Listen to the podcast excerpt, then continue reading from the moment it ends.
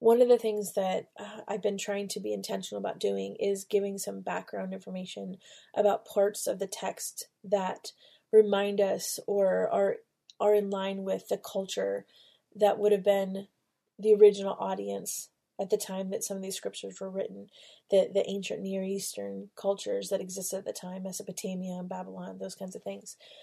But but one thing that Psalm 8 does is it points out a very distinct difference between Yahweh, the Hebrew people, the people of Israel, and God's relationship with them compared to the gods of the ancient Near Eastern people groups.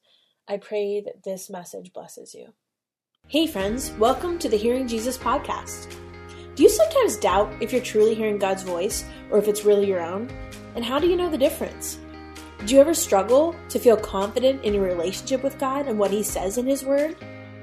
Do you sometimes feel stagnant or like maybe you hit a wall in your spiritual life?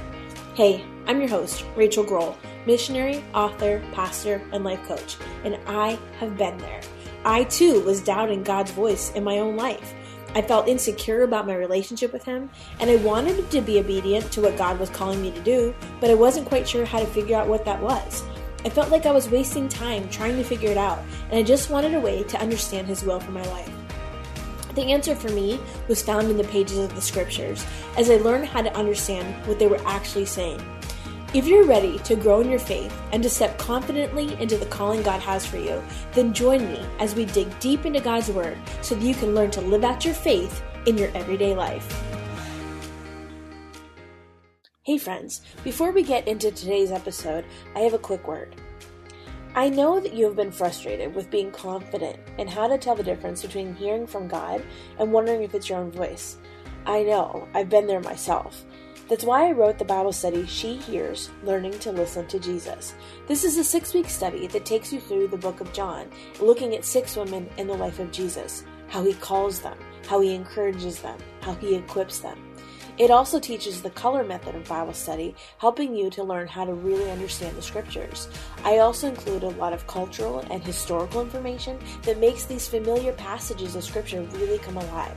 This is a great study to do with maybe your teen girls or a group of friends from church, and it will really help you gain confidence in how to hear from the Lord and set you up with some tools that will stay with you long after the study is over. Again, head to shehears.org and you can find the Bible study on the resources page. Hey, friends, welcome back to the Hearing Jesus podcast. I'm your host, Rachael Groll. Today we are in Psalm 8, which is another psalm of David. Lord, our Lord, how majestic is your name in all the earth. You have set your glory above the heavens. From the lips of children and infants, you have ordained praise. Because of your enemies, to silence the foe and the avenger. When I consider your heavens, the work of your fingers, the moon and the stars which you have set in place, what is man that you are mindful of him? The Son of Man that you care for him. You made him a little lower than the heavenly beings and crowned him with glory and honor. You made him ruler over the work of your hands. You put everything under his feet all flocks and herds, and the beasts of the field, the birds of the air, and the fish of the sea, all that swim the paths of the seas. O Lord, O Lord, how majestic is your name in all the earth. I think this is one of those Psalms that a lot of us are familiar with because it's used pretty frequently in lots of church services and ceremonies. And so some of this language and terminology is probably something that you're familiar with. I love the imagery that we see here, but I do want to point out uh, some aspects of things that we might miss because we live now and not when this was originally written. The psalm starts out and it talks about the glory above the heavens. And at the time, that imagery, glory above the heavens, would have been really familiar to the audience that this was written to, because in things like uh, Egyptian cosmology, there was different goddesses that were pictured uh, when they were portrayed. Uh, their images were portrayed. They would be pictured arching over the earth, and um, having like there was one that was named Sky that would have stars and heavenly lights all over her body. And so the Mesopotamian religions would would also view some of these heavenly objects as deities. And so there was a sense that whatever was displayed in the heavens was a deity or a god. So one of the Egyptian gods was called the hidden one and he was said to be farther above than heaven. And so this was a really common sentiment that the heavens were where the deity, deity was. And so as the psalm is being written as as David is is setting the record straight so to speak and he's talking about God being the one who is having his glory set above the heavens. We see David speaking to God's authority as the one and only God. And even in in that declaration of praising God for who he is, he is setting the standard in a, in a way that that first um, initial audience would have understood the the reference to the importance of God being the one, Yahweh being the one who is receiving the glory of the heavens. And similarly, those religions or those people groups, they would take the things like the placement of the stars and they would have individual gods like i think marduk was the one that they gave the credit to placing the stars in the heavens and so um, the hebrew response to that is the reality of God being the one as the creator. It's not all these other gods that they're they're giving all these other roles and things to, but but but Yahweh as the creator is the one that set those stars in heaven. And the point really is that it was God's power, Yahweh's power that was displayed by placing these stars here. And I think that's just important to realize because um, I don't think we, we quite understand the way that some of these other nations that were surrounding Israel would address some of these things. And we, we don't we don't have that kind of focus in our lives, so sometimes we, we miss the significance. So I think it's important to point that out.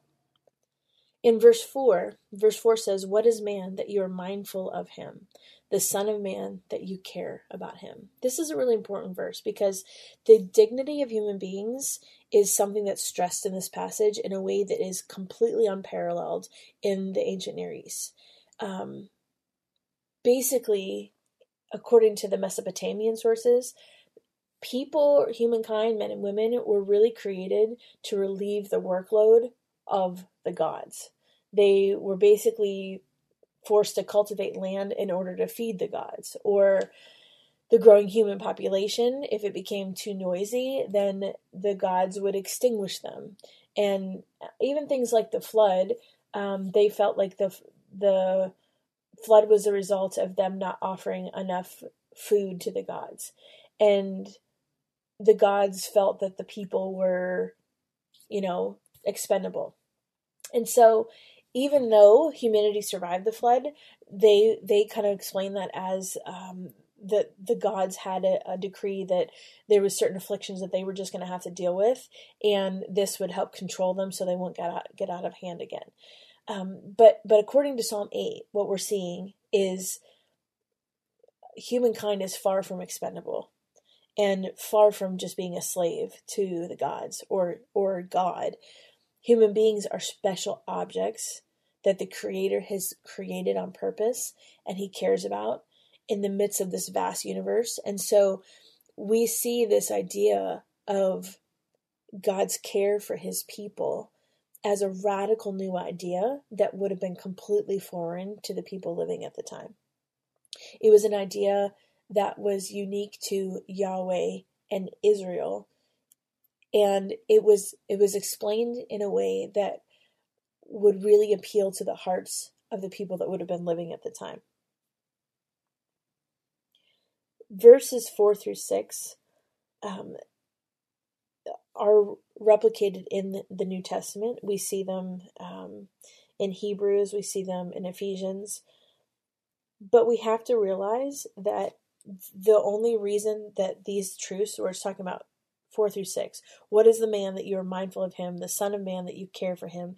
You made him a little lower than the heavenly beings and crowned him with glory and honor. You made him ruler over the works of your hands. You put everything under his feet. That section right there, that's talking about Jesus. And it's only realized in Jesus that these truths can be perfectly realized.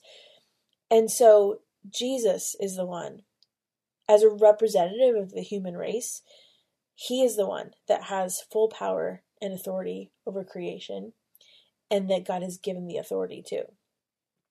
In verse 5, when it talks about with glory and honor, basically the psalm is expressing the honor that God has given to humankind um, through Jesus, and God created us for a purpose. So we're not just like the animals or a product of evolution or a product of chance, but we know instead we are created in God's image to reflect his character and also to fulfill his purpose. And so I I think it's important to to recognize that this is a really important example that that David is writing about because he's wanting to explain that as humankind, we are so valuable to God that we are a special object of his love and favor. And he chose humankind to rule over creation. And so the fact that we hold such a favored position with God, it's not a reason for us to have pride, but it's a reason for taking personal responsibility for the trust that God has given to us, to be good stewards of the things that he has given us. And, and we see that throughout the rest of this passage. There's there's something that's an undercurrent too that I think I want to point out. The way that um, in verse 5 it talks about you made him a little lower than the heavenly beings and crowned him with with glory and honor when it's talking about heavenly beings it's um, translated it can be translated as god but it, it's also talking about um, basically the angels divine beings heavenly beings and so the Mesopotamian culture at that time would have relegated humans to basically being servants to divine beings. But what this is doing in Psalm 8 is it's placing such human dignity equal to the council of the heavenly realm. So um, it's not that human beings are serving the divine beings. If anything, um, humans are the divine representatives to rule over the earth that God has given humans the responsibility for. And so Psalm 8 can kind of be almost like a poetic commentary about the creation or the status of, of God creating man and woman that is found back in Genesis. Because here in Psalm 8, what we see is that every human is uniquely designated the the honor of being responsible to rule over creation, to be a good steward of the things that God has given us. So six through eight. You made him ruler over the work of your hands. You put everything under his feet, all the flocks and herds, and the beasts of the field, the birds of the air, and the fish of the sea, all that swim the paths of the seas. God created humanity as essentially this guardian of creation. And that is something that I think we sometimes forget. And and you know, you might I, I, remember talking about this with my husband one time and I was talking about this concept and he said, Oh, you're just a tree hugger and I said, I'm not a tree hugger. I think we need to be good stewards of the creation that God has given us the opportunity to to enjoy. And I think sometimes we forget about that um, and the responsibility that we have as believers to help um, speak into that space. And it's done differently in Israel, in the Hebrew texts, than it is anywhere else in the ancient Near East. It's a different philosophy, it's a different thought about the reasons why humankind was created. And, and this really is a groundbreaking idea for that initial culture or those initial people groups that were alive at the time because this was something that was completely unparalleled. It was completely different than what they knew to be true of the other quote unquote gods that they worshipped. And and what we start to see in the Psalms is again, this is pointing forward to Jesus because some of these things are only fully realized in him and through him. But we're, what we're starting to see is all these different ways that the text Remember when this was written, long before Jesus was born. The text is pointing to to to Jesus as the solution for some of these situations. And so um, this is one of the ways that we know that we can verify that the scriptures are God breathed, God ordained, God inspired, because some of these things that, that are written in here would not be fully realized until Jesus himself came. And the evidence that we see is the fact that David, in his humanity, was able to pinpoint some of the very things that would be happening down the road. The wisdom and the revelation that comes from that is just a testimony to God's hand as he was writing. So, given some of those insights, I'm going to read it again. Psalm chapter 8. O Lord, our Lord, how majestic is your name in all the earth. You have set your glory above the heavens. From the lips of children and infants, you have ordained praise. Because of your enemies, to silence the foe and the avenger. When I consider your heavens, the work of your fingers, the moon and the stars which you have set in place. What is man that you are mindful of him, the Son of Man that you care for him? You made him a little lower than the heavenly beings and crowned him with glory and honor. You made him ruler over the works of your hands. You put everything under his feet all flocks and herds and beasts of the field, the birds of the air, the fish of the sea, all that swim the paths of the seas. O Lord, O Lord, how majestic is your name in all the earth. God, we thank you for the way that Psalm 8 reveals things about your nature as the creator and the place and the value you place on humankind.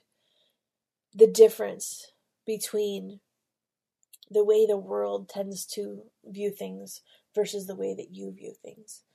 God, I pray that we would be good stewards of the things that you've given us rulership over, the things that you have called us to be responsible for.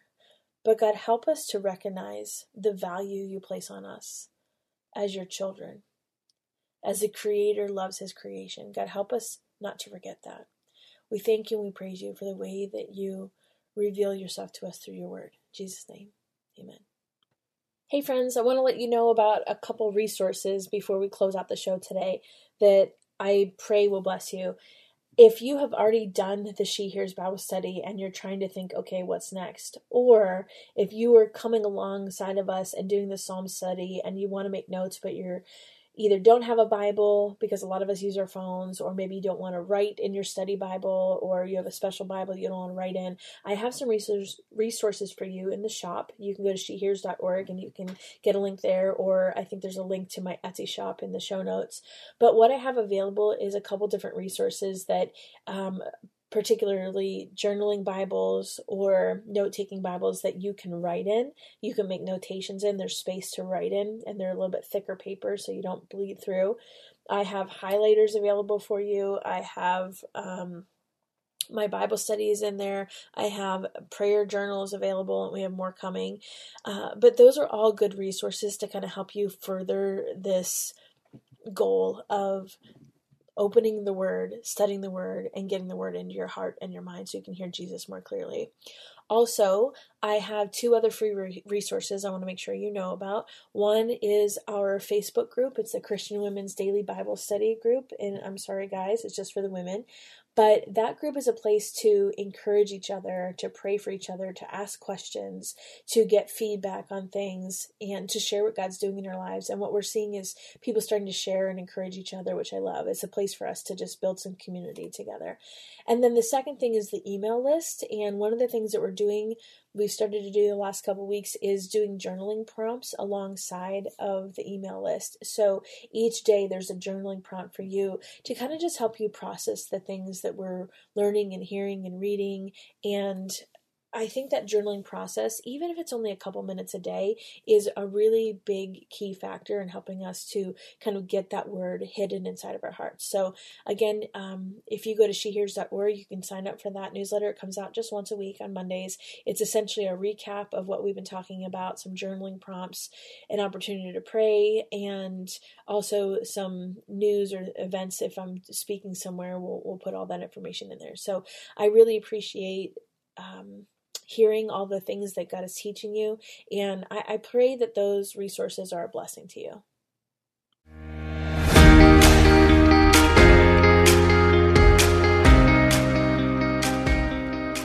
Hey, friends, if this podcast helped encourage, empower, or equip you for God's call in your life, I would love it if you would head over to Apple Podcasts and leave me a review. That's the number one way you can support my show. You can also join our free Facebook community or Instagram page where I share inspirational tips, resources, and prayer throughout the week. Hey, I want you to know I'm praying for you this week. Know that you are loved, you are cherished, and you are His.